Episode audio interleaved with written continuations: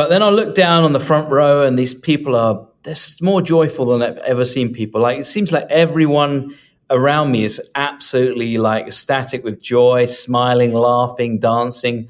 I look at my band, they're all looking at me and laughing. I'm thinking, man, this is such a joyful moment. I've never I look at Martin Smith, he's like like literally belly laughing. And then I look up on the screen and the pick is on my forehead.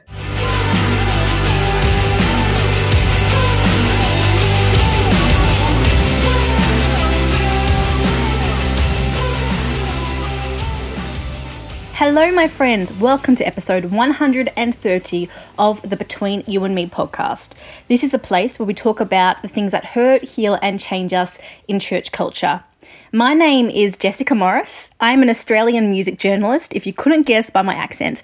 And every episode, I catch up with a music maker, often someone in the Christian music industry or someone who has a faith outside of that, and we chat about what's really going on in their life. Sort of like if you were catching up for coffee with a friend or over drinks. Sometimes this is really fun and results in lots of laughter. Other times it results in like chats about my biggest struggle or doubting faith or the underside of the Christian music industry. You know, we, we get a bit of both, but between all that, hopefully in the next hour, you feel like you've met the person I'm chatting to a little bit more. That's the idea, right? Matt Redman is one of the most significant songwriters in the current modern worship scene. He has been for the last 30 years. I've been singing his songs all my life in church, and I had a chance to catch up with him about his new music. So, how do you approach this? Really? I mean, like any other artist, I of go, okay, here are my set questions. But I was, in the back of my head, I had, it's Matt Redman. What's going on with this? The coolest part was when I actually met him and we saw each other on, on screen, right, over Zoom, he is so normal. Um, and I don't think that can be an easy thing in every environment. But he was so lovely, uh, and we instantly connected because he's British. Now I'm Australian, but I'm descended from from people from Britain, and Australia was colonized. Um, a few few hundred years ago. I really should know that date. I apologize to all my primary school teachers. Um, and so I'm partly descended from people from England and also from people who were actually like convicts. They came over on boats. Um, now, as we know, of course, Australia was inhabited uh, thousands and thousands and thousands and thousands of years before that by the First Nations people of this country, which is now called Australia. Uh, but because Matt and I have that connection of like this like British heritage. Some of our humour is the same. It's a little bit drier. Um, people in America don't always get the dry humour of Aussies. I realised that on the red carpet at the Doves. I, I, sort of made like a snide remark about something, thinking it was really funny, and it wasn't mean, but it just didn't fly. I think they they legitimately thought I wasn't interested in talking to someone, but I definitely was. Um, I digress. All that to say, Matt Redman is a really nice guy really level headed, uh, really down to earth. And the fact that he has five kids, some of whom are teenagers, I think probably helps with that. so that was really fun. Now, I'm about to dive into this interview for you. But before we do that, and I'm not even going to give you the spiel yet about the who, what, when, where, why. Before that, can I make a note? This month, between you and me, turns four years old. Four! Like, we're like not even a toddler stage anymore. We're like a little kid walking around getting into a mess drawing on the walls age. Like, our parents don't know what to do with us and they can't take their eyes off us because we're causing so much chaos. I can't believe we grew up this big. Oh my gosh. Um, to those of you who have been with the Between You and Me podcast from the very start, when I started as a very disillusioned, cynical journalist in 2019? 18. 2018. I know my dates. Uh, 2018. Thank you. Thank you for the people who started right with Crowder in day one. Um, and to the many who have befriended us along the way, who have joined in, who have listened to back episodes, who have checked in and out, like when an episode comes up they love. Thank you from the bottom of my heart. From whether you've listened to one episode or every single one of them. I can't express how grateful uh, and how flawed and awed I feel um, about the community that we have created. And I want to say thank you so much, whether you're an artist or a listener or anybody. thank you for sitting at this table with us, this metaphorical table that we build every single episode. You choose to sit there and you just go with me on that vision, and I appreciate it. So thank you, friends. And what better way to celebrate four years than an episode with Matt Redman? Following last week's episode with Paul Baloche. Just saying, like, what the heck? I don't know. This is apparently my life at the moment, and I'm just riding it out and I'm happy with it. So, friends, you're about to meet Matt Redman. Now, he is here to tell us about his new single, Son of Suffering, and his latest, All Praise Is Yours. But we also have a really good chat just about his career, his choice to move to the US, and he even talked a little bit about the heart of worship. Here is the who, what, when, where, why about Matt Redman. I tried to keep it short. I couldn't good luck, enjoy. And then we're going to get straight into the interview where you will hear some of his new music and some old favourites. You're welcome. Everyone, this is Matt Redman.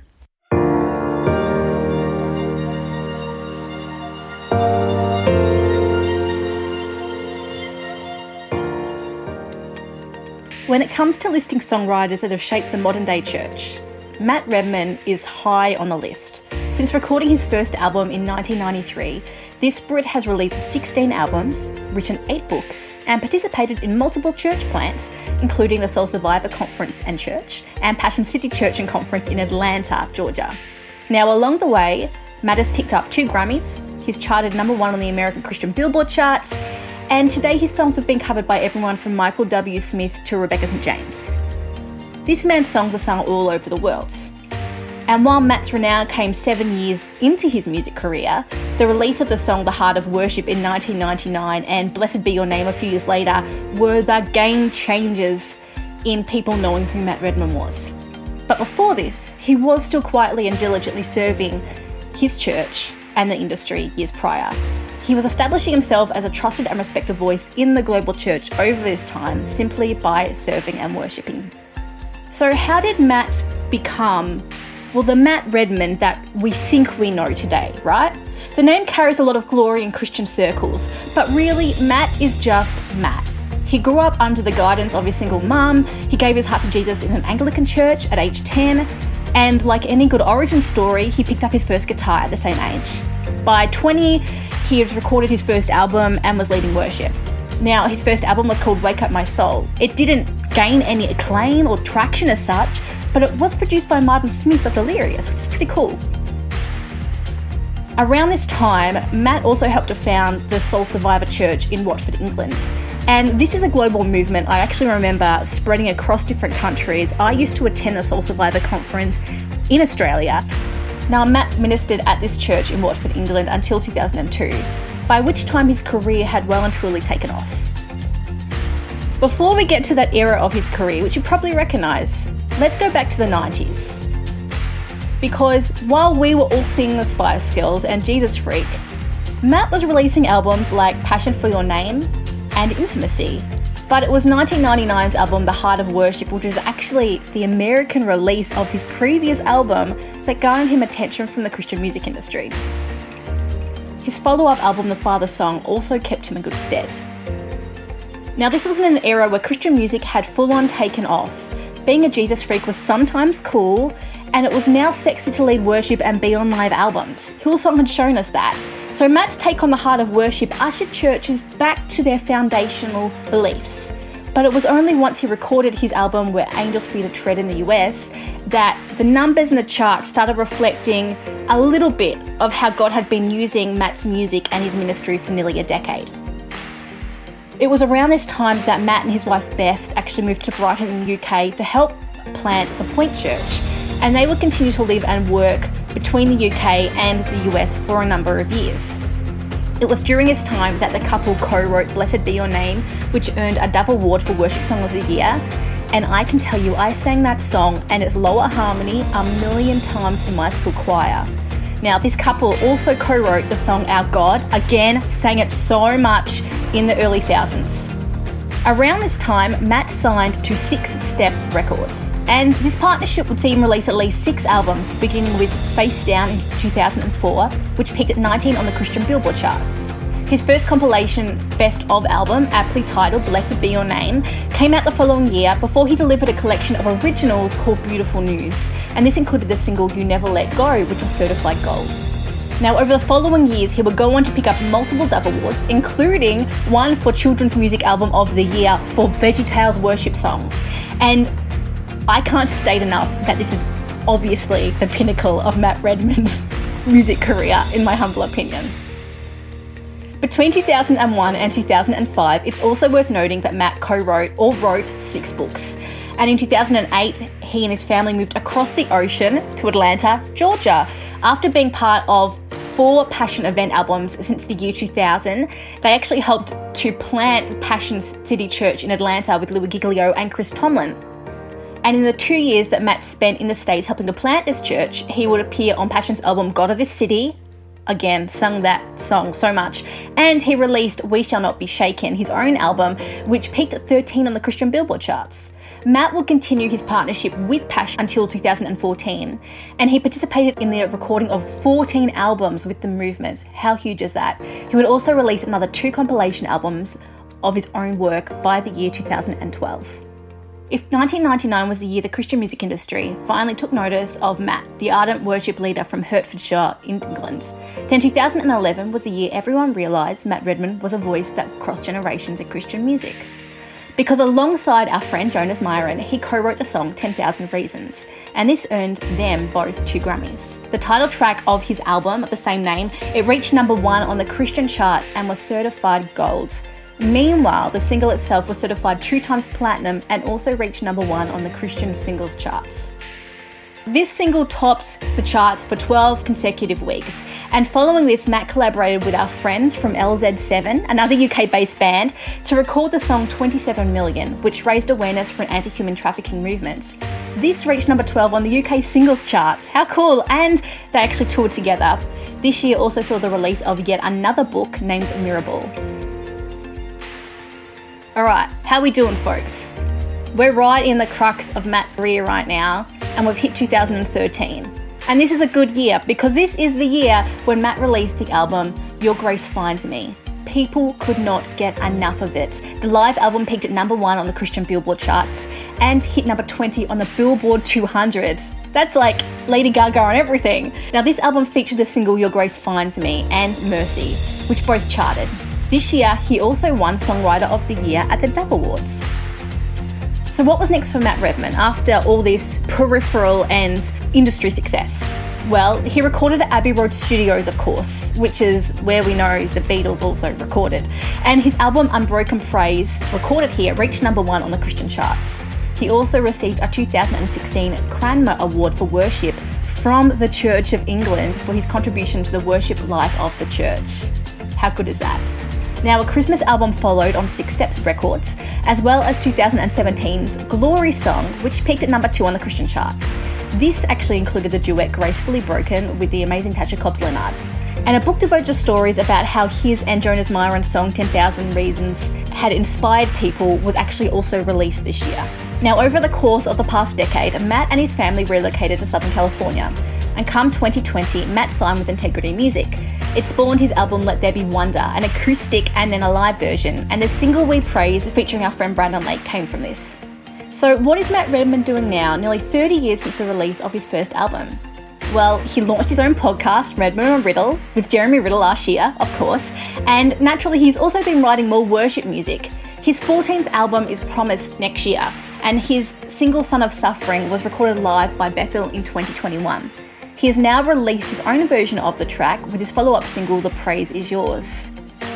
Committed to penning honest and theologically sound songs, Matt joined me to talk about how to keep your heart free of pride when you have a platform, what it's like living in the States as a Brit, and he chats about why personal integrity and relationship with Jesus is essential in the songwriter's room. Friends, I'm very excited for you to meet Matt Redman. Matt Redman, people recognize your name, but only a handful actually know you personally. So, in your own words, who actually is Matt Redman in, in your world? Well, I'm husband to Beth. I'm the father of five kids from the age of 22 down to 12. Maisie, Noah, Rocco, Jackson, Levi. Oh, and I'm a Brit who lives in California. Oh, I love that so much. Um, now, the fact that you have kids from the age 12 to 22 is so broad and such an must be such an adventure for you and your wife. Oh yeah, there's never a boring moment. I can tell you that. If any of the kids ever come and say they're bored, I'm like, that is impossible. There's too many people around here to be bored. hundred percent. When did you move to the States from the UK?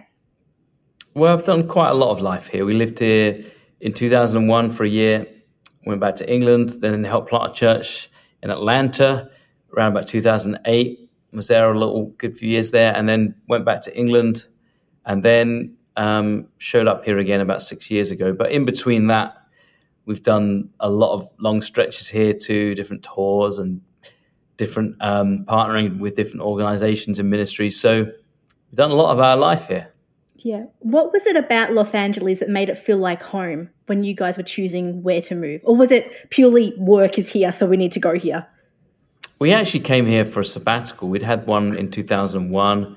15 years later, we thought, let's do that again. That was a good time to rethink and review. And we just never left this time. We Things fell into place.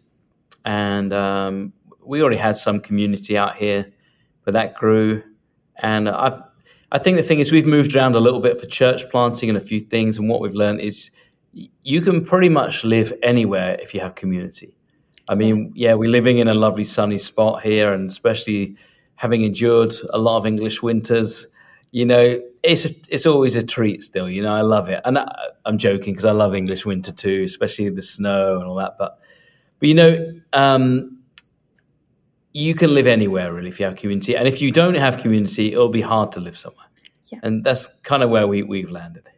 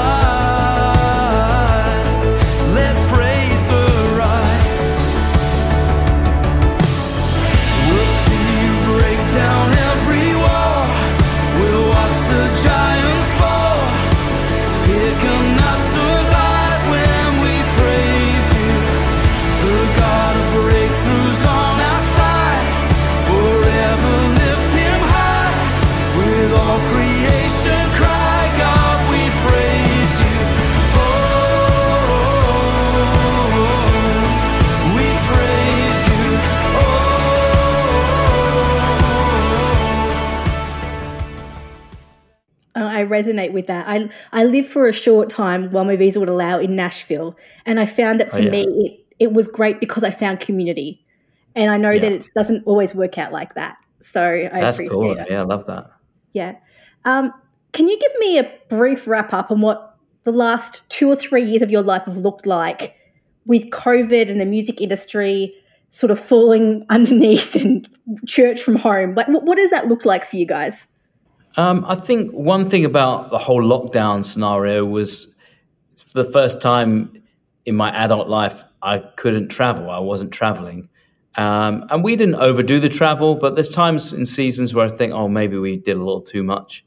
Um, and it was actually the first time I've had months without going away anywhere. And I honestly loved it. I thought maybe it's time to, you know, bring that down a little bit. Uh, and so we've done that and actually really I'm glad that we have. And, you know, I think a lot of things in life work well in seasons, right? And the worst thing is being uh, you're meant to be in a new season, but you're still living in the old season. And for me, it feels a little bit like I wanted to up the songwriting, I wanted to be at home more, and wanted to travel less. And that's kind of how we've rearranged things, and and I'm I'm really glad, glad that we have. Yeah, that sounds really good. So, through all that, how did the song Son of Suffering, which you've just released, come about? Yeah. I mean, that's one example of something I may not have had time to do before. I went on a songwriting camp um, and a lot of friends there from different streams of the church and different movements. And um, you don't choose who you get in a room with, right? I mean, you there's a whole load of people there and they'll figure out who you get thrown in a room with. In fact, this has landed good for me in the past. I was at a songwriter uh, camp in Scotland once um, and it was it was all sorts of amazing people. Um, Darlene Zschech was there, and Paul Baloche, and Martin Smith from Delirious, and uh, Israel Houghton, and, and two of the people there was Michael W. Smith and Steven Curtis Chapman. Mm-hmm. And so the first night they pull out names from the hat who's going to be writing with each other. And the first name out was Michael, yes. and then it was Steven, and then it was me. And I was like, no way and uh, I, I, never, I've never felt more pressured in my entire life, like going into a room with those two guys. And so that's kind of what happens sometimes. And on this one, I got thrown in a room. One guy, David Funk, I'd met very briefly a couple of times, liked him, good guy. I could see he's such a gifted guy. Uh, and then a couple other guys, Aaron Moses and Nate Moore. And um, I, you know, we had two hours on this occasion. Sometimes you have longer, but this was a short one. But I didn't even know the guy. So we spent like 30 minutes chatting. So now we've put real pressure on ourselves. We got like 90 minutes. But I actually came into the room with an idea. I've been trying to write a song. Uh, I had this idea about blood, sweat, and tears. And then I've been trying for a, a while to get around this. And then I realized one day, if I take the sweat piece out, this thing becomes a whole lot easier. I was thinking about Jesus, like he bled and he and he wept, but also he sweated when he turned. You know, I'm thinking about him turning over the tables in the temple.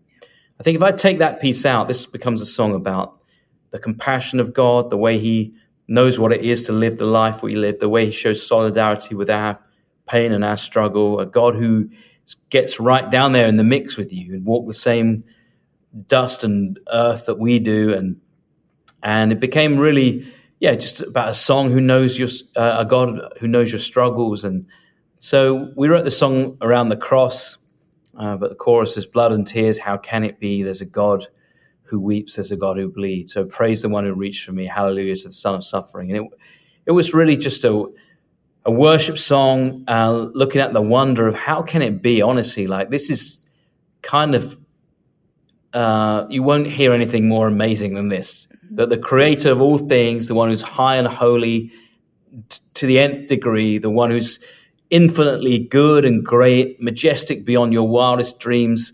You know, he's unfathomable, incomparable in every way. This is a God who chose to get down in the dust with us, to get down in the dirt with us, and even to take it further, to to not just live a life amongst us, but to die and, and to give up his life on a cross, to bleed, and one who weeps. And to me, that's like the greatest mystery of the universe. And then, how can it be that there's a God?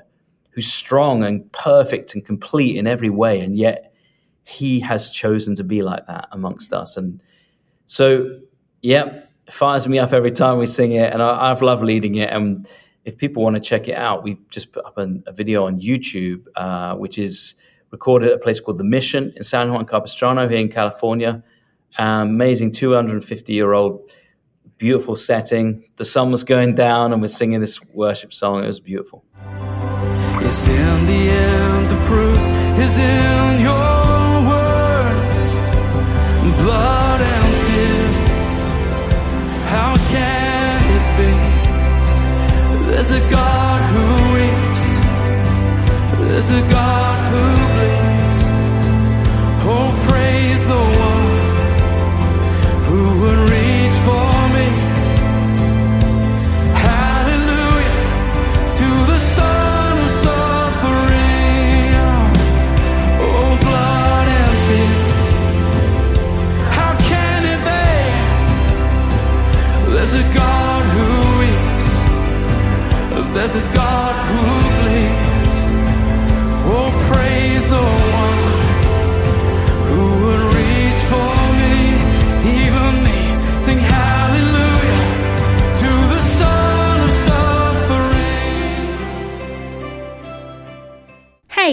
Creator? Do you like creating fancy slideshows for church? Or maybe you're a videographer, a podcaster like me.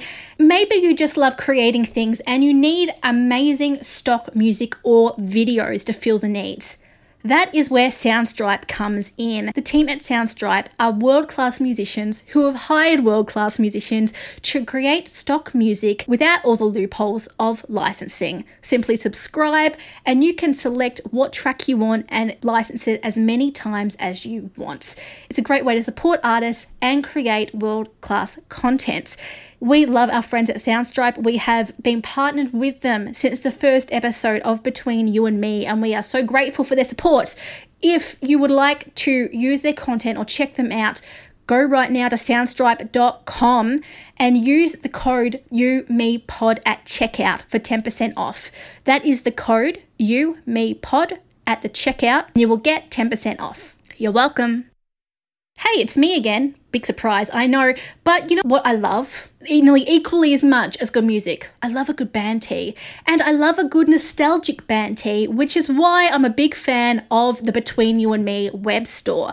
If you head there right now, you will actually find that we have throwbacks to some of the most iconic Christian musicians and plenty of ammunition for the next catch up with the friends you survived Christian college with or who also survived being a PK with go check out our t shirts, our hoodies, our masks, because that's a thing in 2020, and even our phone covers or notebooks. We would love you to take home a piece of Between You and Me. And remember, wherever you go, that you belong here, that you are a part of a family of misfits and worshippers and questioners and people who apparently like nostalgia. Go and check it out now at our website betweenyouandmepod.com and hit the shop button. Yes, one day we will see face to face Jesus.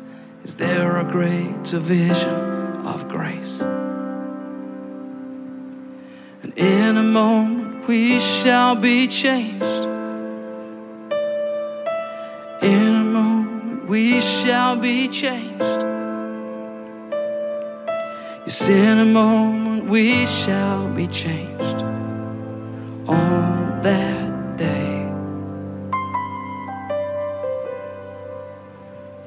when we all get to heaven, what a day of rejoicing that will be. When we all see Jesus, we'll sing and shout the victory. Oh, we'll sing and shout the victory. Yeah. I'm curious, what has it meant for your faith to know that we have a God who is almighty or powerful, but who is so in tune with you and your suffering? Like he's he's gone through it more than we could ever comprehend. Yes. What does Yeah. it mean for you and your relationship with Jesus to know that? Um, I just think it's the most amazing grace, you know, because it's one thing to have someone who's a listening ear. It's another thing to have someone who's like, you know, trying to have compassion on you. But Jesus has that real empathy with us. When you could be in your darkest moment, and he's kind of been there. He knows what it is to, they called him a man of sorrows. They kept- called him one who was familiar with suffering, one who was acquainted with grief. And obviously, you know, he's suffered way more. But but the fact that he identifies with our pain and our struggle, the fact that he he it's not just like, oh, I can imagine that must be really hard. He actually knows, yeah, I've been there and I'm in this with you. To have someone in the moment with you who has done that, I mean, that's amazing, isn't it? Yeah, yeah, I love that.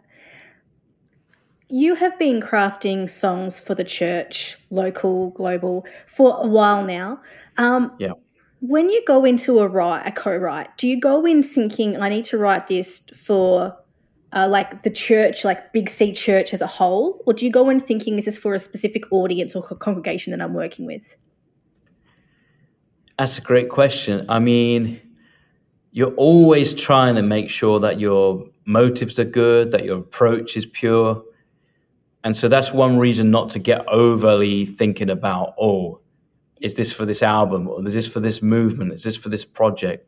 I mean, the first thing is to take it way back and be remember like remember when you first did this and it was just between you and God. It wasn't for a record. It wasn't even for a stage.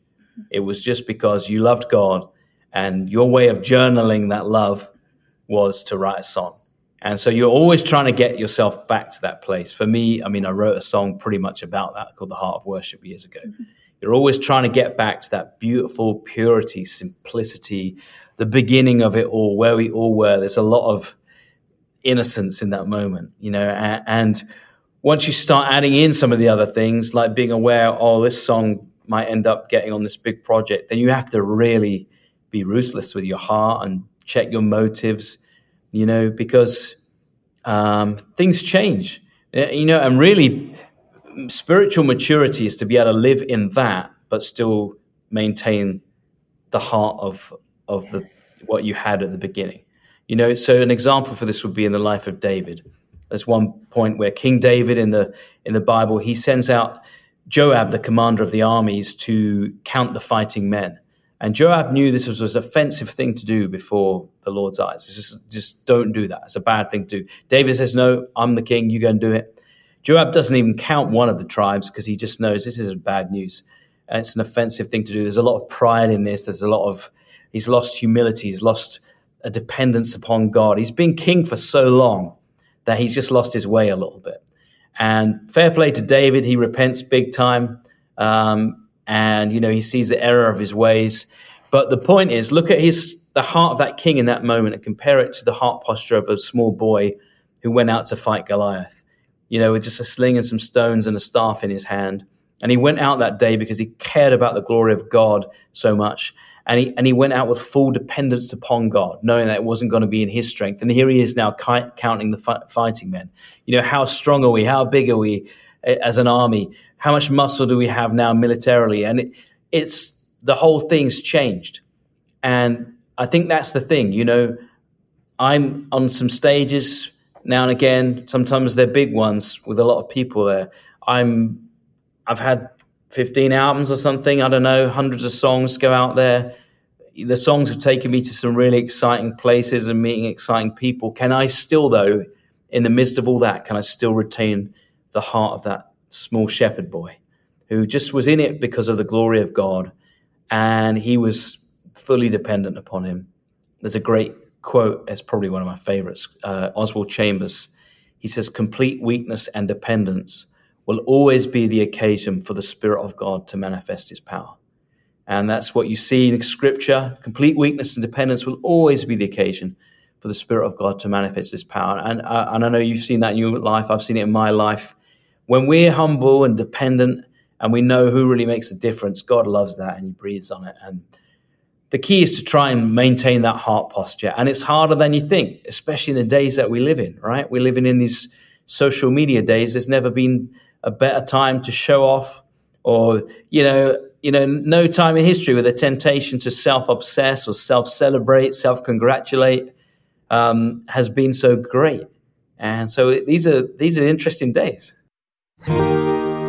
When the music fades, all is stripped away, and I simply come.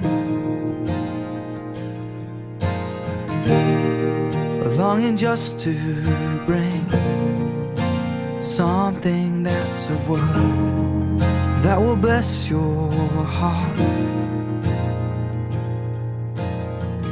I'll bring you more than a song. For a song in itself is not what you have required. You search much deeper within through the way things appear. You're looking into my heart. I'm coming back to the heart of worship, it's all about you. It's all about you, Jesus.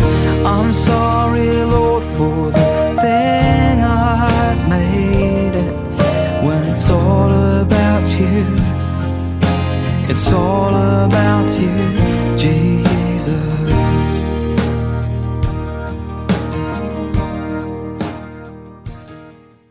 Yeah. In light of that, um, I can I can only uh, like a little bit appreciate the challenge and, and that regulation of sort of mixing like your work and your ministry come together frequently and when you're in the public spotlight in a bizarre way it's a bit the, the weirdness of it. I, I know that like i only extremely extremely small platform like people don't know my name but like i'm like oh look look what i did guys look at this look at this look at and having to pull back is hard Yeah. like it's hard work to do that what are Yeah. the things that you have learned to practice in your own life that keep you grounded spiritually and keep you accountable so that you Yeah. don't hopefully get get lost somewhere like counting troops or, or sharing something on instagram that just isn't necessary because it comes from the wrong place that time Yes. Um, I mean, first things just to try and be ruthless with your heart. Give yourself a heart check.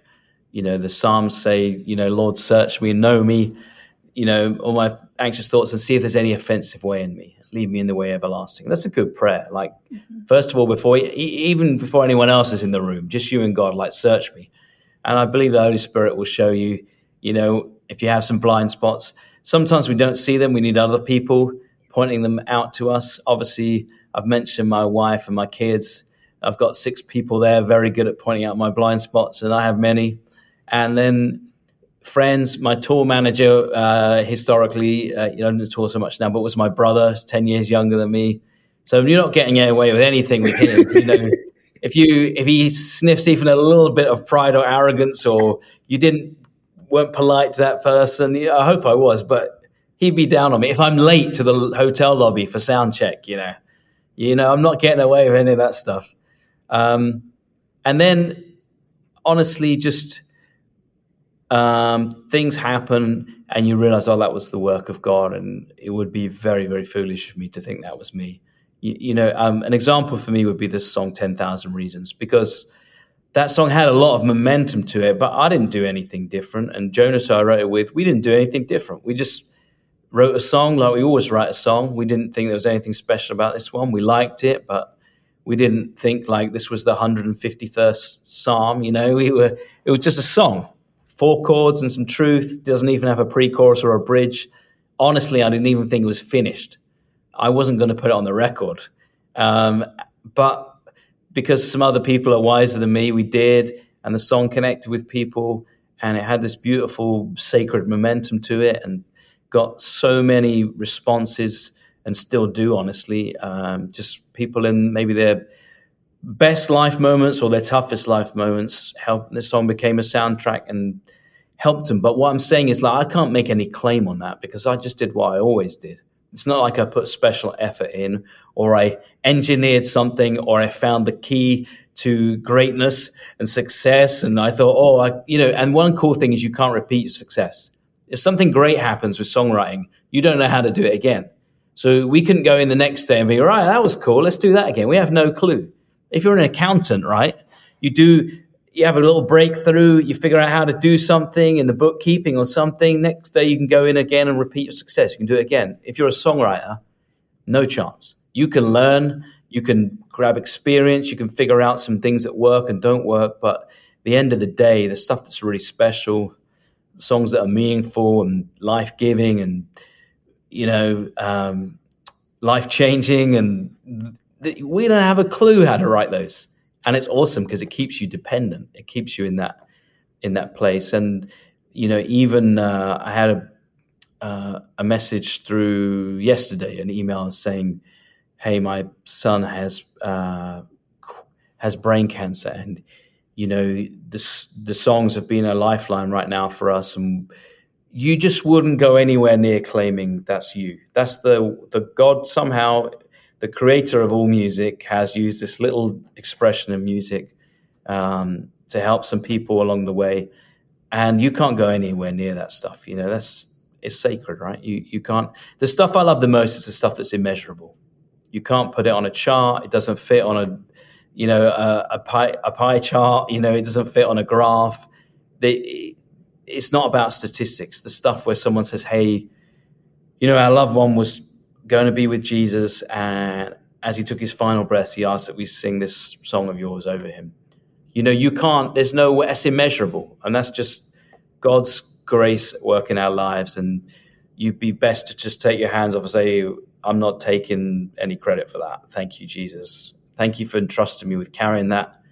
But it would be very foolish of me to claim that something as beautiful and sacred and poignant as that was anything to really to do with me. So love that. Bless the Lord, oh my soul, oh my soul. Worship His holy name. Oh,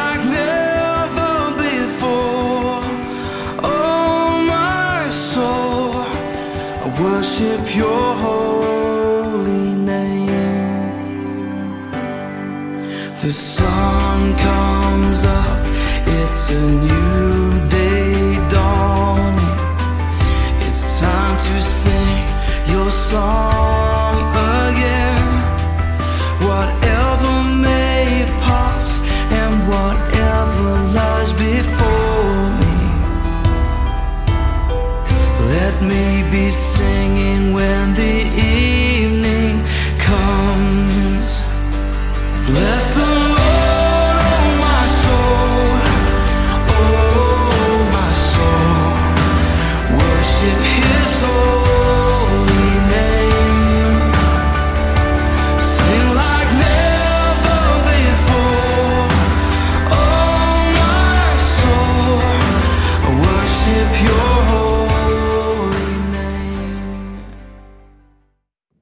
got, thank you for your time. Um, I've got as a handful Pleasure. of slightly lighter questions to ask you. Yeah. Um, but is there anything that you wanted to talk about or share um, that I've missed? We'll go wherever you where you want to go. Whether Marmite's better than Vegemite, you know. Oh, okay. Let's let's one Marmite or Vegemite. I'll Oh, you already out. know the answer. No, can I tell you the serious truth on this one? Yeah. So, if anyone listening, you don't know what these things are, they're very strange English and Australian foods. The English version is called Marmite. It's a spreadable. It looks like tar. You It spread really it on your does. toast, and I like it. But Vegemite is the Australian version, and there's a big competition about who's the best. I'm going to get disowned by my entire country, but I actually prefer Vegemite, and I don't think I know any other Brit who's ever said that, especially publicly. But it, it gives Marmite a very good run for its money. Oh my gosh! Well, at least you're currently living in America, so there's a little safety bracket there. Um, that makes me very happy, and I'm definitely going to take that one to my British friends and say, just so you know, uh, yeah, no, Vegemite is bizarre, and I think the only reason I like it is because I grew up eating it. But but it, it feels Yeah, like if anyone who's never eaten these things, if you give them to for the first time when they're 30, they hate it. Yeah, oh yeah. No, yeah. Like you're not gonna unless you've grown up with this, you're not gonna like it. Um, it feels like Vegemite just feels like the Australian version of like, oh look, we came here generally as convicts, so we're just gonna reframe it a little bit and just work with that. Well, I mean, Marmite is basically yeast extract, and that's a kind of a weird thing to eat too, right? So We're strange people. What are you gonna do? Um, so on that note, that's a weird thing about Australia and the UK. But what was the strangest thing when you when you finally moved to the states? And there's like a tiny little bit of culture shock that happens because it's similar, but it's slightly odd, and everything has a stronger accent. What was the strangest thing about the US that you sort of had to get your head around when you moved there? honestly, like the fascination with everything being a celebration nonstop. So you go like, um, you know, you're about to come up to Halloween. You know, some people have things outside their houses. I mean, even that, don't get me started. Some of the dark stuff, I'm like, what are you actually doing? Right. But, you know, a couple of months before, some people have got stuff out their houses and it's all in the stores. And then we're straight into Thanksgiving. Oh yeah. And then we're straight into Christmas. And then we're straight into New Year. And then the Valentine's stuff out the day after that. And then the St. Patrick's Day stuff out the day after that. And then the Easter stuff day. And you basically go like a non-stop. It, it's fascinating to me. I think it's probably because, you know, the dollar rules the roost, you know, and yeah. it's probably a lot of its commercialism's made it gone mad. But I'm like, this is crazy. You you can go from like October through to May, yeah, and it's one big non-stop festival. It it's incredible. I mean, even like it's an intense time of year for anybody. Um, who yeah. like who sort of celebrates Christmas, but like we don't even celebrate. Thanksgiving in Australia because we're not American. So it's it's yeah. like it's still an attempt. I'm like, you're throwing in another holiday. I mean, cool. I haven't and the thing is, there, but. Uh, the flip side is Americans, though they do know how to celebrate. Oh, I mean, they, they, know how to make a big deal of something. You go to a soccer game here or football game, as I would say. Uh, you know, you go to a football game in England, the referee blows on, blows his whistle, everyone starts playing a game. In America, there's like an hour of build up. You're getting the national anthem, you're getting pyrotechnics. Same maybe like a dancing geriatric team or someone dressed up as a panda, you know, and it's like they know what they're doing. They make it into an event. Yes, yes, we have we have learned much from them in Australia, hundred uh, percent. I think we recently had Robbie Williams for our oh, yeah. our football grand final. So there you go, like fantastic.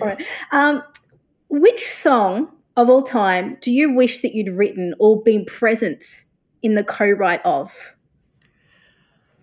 Wow, a great question. I mean, down through the years, there's a couple of songs I've, you know, for a while it was always "How Great Is Our God." Yeah. I just, you know, Tomlin and Jesse Reeves and Ed Cash. I just, it's just the perfect, simple without being shallow song. Yeah. You know, it's simple. There's nothing complicated, but there's a depth to it.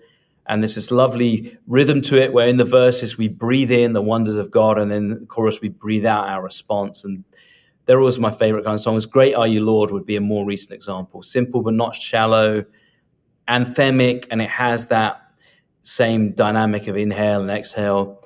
Um, honestly, the the song would be like "How Great Thou Art," though.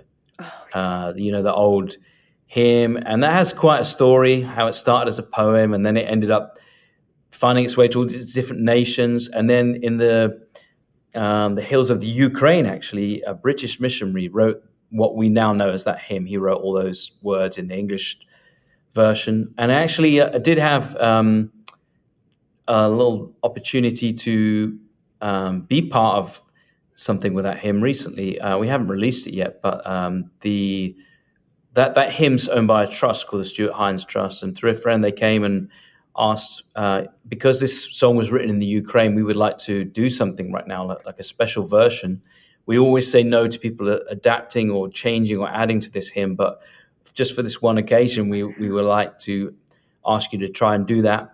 So I sat down actually with an Australian, Mitch Wong, a good friend of mine, and uh, we, we got to write an extra, like an extended verse to try and give a nod to what was happening in Ukraine and also just honor the fact that this hymn was from there. So hopefully we'll put out this version at some point. It, it says um, so. So that last verse, which says, um, "When Christ shall come with shout of acclamation and take me home, what joy shall fill my heart? Then shall I bow in humble adoration and there proclaim, my God, how great Thou art." And we've added an extended piece uh, which builds, which says, um, "But until that day when heaven bids me welcome, and as I walk this broken, warring world, Your kingdom come, deliver us from evil." And we'll proclaim how God, our God, how great thou art. So I'd be excited to, to get a version out at some point, but it was, um, yeah. we just wanted to acknowledge, you know, that the church are thinking about Ukraine. Yeah. That caught me. I haven't even heard it yet, but that's. Oh, yeah, wow. Thank you. Yeah, we haven't God, released it yet. Right we'll there. figure yeah. it out. Um, what's the funniest or most embarrassing moment you've ever had on stage? Oh, this is an easy one. So so I was in Europe and I was on a tour with my friend Martin Smith, his band called Delirious, and um, we were in a big room, few thousand people, big jumbotron screens. Getting towards the end of the night, and I'm leading a raw up tempo song, and I think it might have been "We Are the Free," and then um, I'm playing guitar, but my pick goes flying, and I don't see where it went. Trying to figure out, oh, never mind, I don't have a pick now. But then I look down on the front row, and these people are they're more joyful than I've ever seen people. Like it seems like everyone around me is absolutely like ecstatic with joy, smiling, laughing, dancing. I look at my band; they're all looking at me and laughing. I'm thinking, man, this is such a joyful moment. I've never. I look at Martin Smith; he's like, like literally belly laughing, and then I look up on the screen, and the pick is on my forehead. and so everyone in the whole building, thousands of people, I'm the only one who doesn't know the pick by because it has a bit of tension on, you know, friction on thing, and because of sweat, it's right in the middle of my forehead. I don't know how I caught it like that. I think it's impossible to try and do it again, honestly, but that was a very embarrassing moment. I went a good 45 seconds on the screen, just my head and a giant pick in the middle of my forehead. The camera guys must have had the best. I know. I was like, guys, you, you, thank you so much for cutting away from. We're so kind in the moment. church, aren't we? We're just like, yeah. yes, protecting my dignity. Uh, my very last question for you: If you could go back to the day before you signed your first publishing deal, what would you tell yourself knowing what you know now? Well, a lot of things, but honestly, probably uh, there's a great quote. A guy called Francois Fenelon. He was one of the spiritual advisors to one of the King Louis of France, uh, way, way back. And he said this lovely little phrase keep yourself little in the depths of your heart. And it's great advice for a king, and it's great advice for any leader, yeah. you know, because the bigger the stage, it doesn't mean that you need to become, you know, have your ego inflated or become larger in that way. It's really important. And the more God trusts you with, the more you bow down, the more you acknowledge it's His work, the more you make sure you're being ruthless with your heart and you're giving Him the glory. And it's not always easy. And we don't, we're not even very good sometimes checking our own motives. Like I say, we need the Holy Spirit to help us do that. But it's just so, so important, especially with the kind of thing I'm getting trusted with. I mean, it's just the worship of a holy God. This is not just singing of songs. It's not just, you know, some fun in a room with music. And that would be beautiful in, and of itself. Music's an amazing part of God's blessing, His presence as well. But this is something different. This is the people of God in the presence of God pouring out the praise of God. This is the high praise of the Holy One of heaven. And you've got to be careful how you uh, live your life if you if you're taking up the call to lead people in that. So I guess it would be that keep yourself little in the depths of your heart.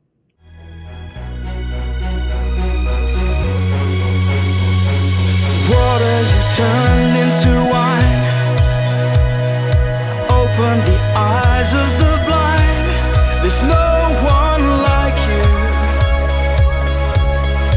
None like you. into the darkness you shine. Out of the ashes we rise.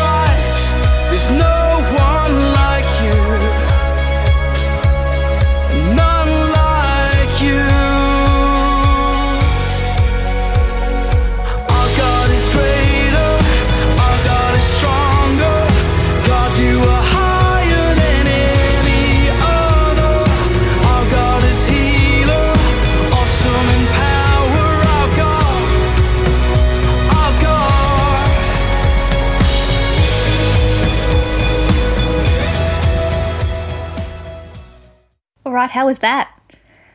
Matt was delightful. He was so kind. And I do want to apologize now, following the interview, if any of my questions or any of my narrative has seemed a little starstruck today. I try to keep that bias back and remain professional and friendly through my interviews, but as you guys know, I've grown up in church culture, and there are some things and people that get me really excited. Now, I would be freaking out if I was to interview the guy who voices Larry the Cucumber because I don't know why I chose VeggieTales as an example, but I would. It's great. Just like I would be freaking out if I probably spoke to someone from the band ZOEgirl, which was iconic. So, talking to Matt Redman was an unexpected treat. And so, if you have heard me fangirling today, I apologize. Um, the main thing that I wanted to drive home with the edit of this interview and there isn't a whole lot of editing to it, it's literally just portioning, is that Matt is a really normal, everyday guy, just like everybody else in the music industry is. And it was cool to be in an environment where you sort of feel like You can chat to them like a peer, even though he has a lifetime of experience that I can't even comprehend. What I also loved is that Matt's paths have crossed with so many of our friends. Um, and we like even only interviewed Jonas Myrin some episodes ago. And and so it's it's cool and like we did LZ7 or LZ7 depending what country you're from. Like uh, last year the year before. And it's just very cool when you see paths cross like that and friendships form in the industry that have stayed the test of time. It's really cool to be able to share those stories and see how they cross over. So that was fun. Thank you so much for your time, Matt, for doing the press cycle, but also choosing to open up and share a bit of your heart within that, even after having to repeat this pattern so many times. I really appreciate that. Friends, you can connect with Matt Redman now. He's on Instagram at Matt Redman Official. Easy. You can also find him on his website at mattredman.com. Now, his singles, All the Praise Is Yours and Son of Suffering, are available now on all good platforms. You can also go and view the live sessions at Mission House on YouTube. Um, please go by stream, love them. All the tracks you heard today are obviously Matt Redman songs. You can find them on all streaming platforms. Um, but if you want links and like really particular details about Matt's albums, books. There's even a DVD from 2004, I think. Go to Matt's website, mattredman.com, and it lists everything and also includes like resources and stuff like that. That's going to be your definitive place of actually finding songs and different parts of his career if, if there's a particular album that you're after. What a cool way to celebrate four years of Between Me and You. I can't believe I said between me and you. It's between you and me on the back of my trip to the US, in particular Nashville, and being on the red carpet at the Dove Awards, and being actually able to catch up with so many friends of the podcast face to face, literally, we planned it or we bumped into each other. it's just random. It is so cool to know that stories mean something, that we can share them together, and that laughter and tears and sacred moments all hold a place at the table of God. I love that. I'm so grateful for you um, and thankful for Matt for helping us to mark this milestone. Next week, we have another really special episode. And I say that all the time because it's true, but we do. This episode is with Christian music icons, the band Selah. Now, if you're like, Jessica, who the heck is Selah? Are you talking about like someone on a ship. No, you're talking about my accents. We're talking like sailor, like S E L A H, like in the Bible, and that then the trio who formed in the late 90s and who just like blitzed the Christian charts and are still around today and doing amazing work. Selah. Yeah, that band. Now, I had the chance, a very rare opportunity to meet up with Alan, Todd, and Amy, the members of Selah, face to face um, at We Rock Studios. It was organised by their management and by their publicists. All I had to do was turn up. They turned the microphone on and I asked them questions. It was the most beautiful experience. It was so fun to meet these people face to face in real life, like not split by a screen, actually in real life. They were starting a day of publicity, but they were open. I mean, the Doves had been the day day before. They must have been exhausted but they were present and they were lovely. And guys, we have some like really good core new friends in the Between You and Me family. Selah are awesome. So please, if you haven't subscribed to the podcast, I don't know how we got here and you haven't, but please do. Um, please go and subscribe. And as soon as the episode with Selah arrives in your feed, it will show up and you can listen to it. We chat about their Greatest Hymns 3 album, we chat about their Christmas album. We have a beautiful chat about the band's beginning and also like how they in their personal lives are grappling with loving people who have different opinions and what it means to share a table with people who think and, and believe differently to you. Sort of like what we do with the podcast, which is really fun.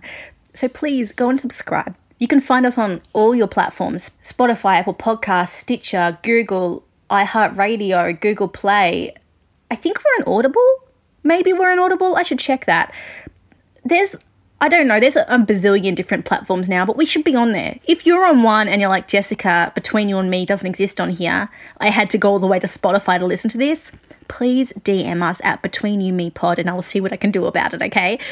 So while we're there, go and connect with us on social media. We are at, especially on Instagram, between you me pod. By the time you hear this, who knows if Twitter is actually alive or if that's all propaganda and it was always going to be alive. I can't tell.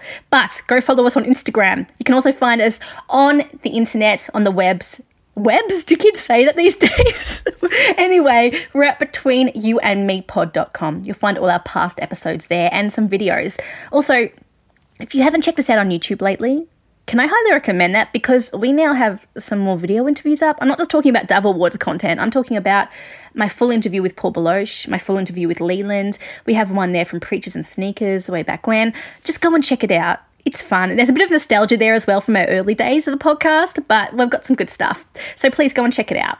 Now, all those links are in the show notes as per usual. Um, and I think that covers it. My mental checklist has been ticked. Yep, cool. I told you I appreciate you multiple times. I fangirled a little bit too much. I've given you the links to the songs. We're good. Okay, friends, that's all I have for you. Thank you so much again for joining me for Between You and Me. 130 episodes, four years. And the most important part is that we've made some genuine connections and heard some really good stories.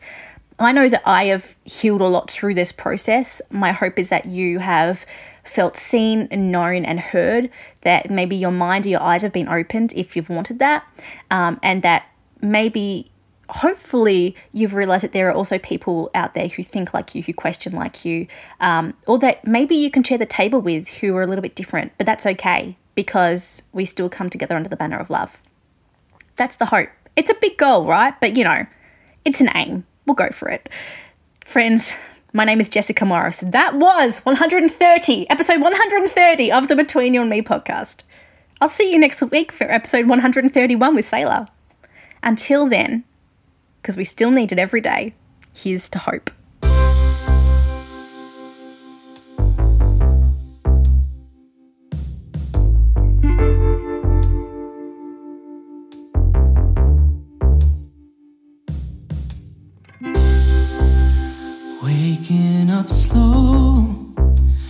Stuck in my way.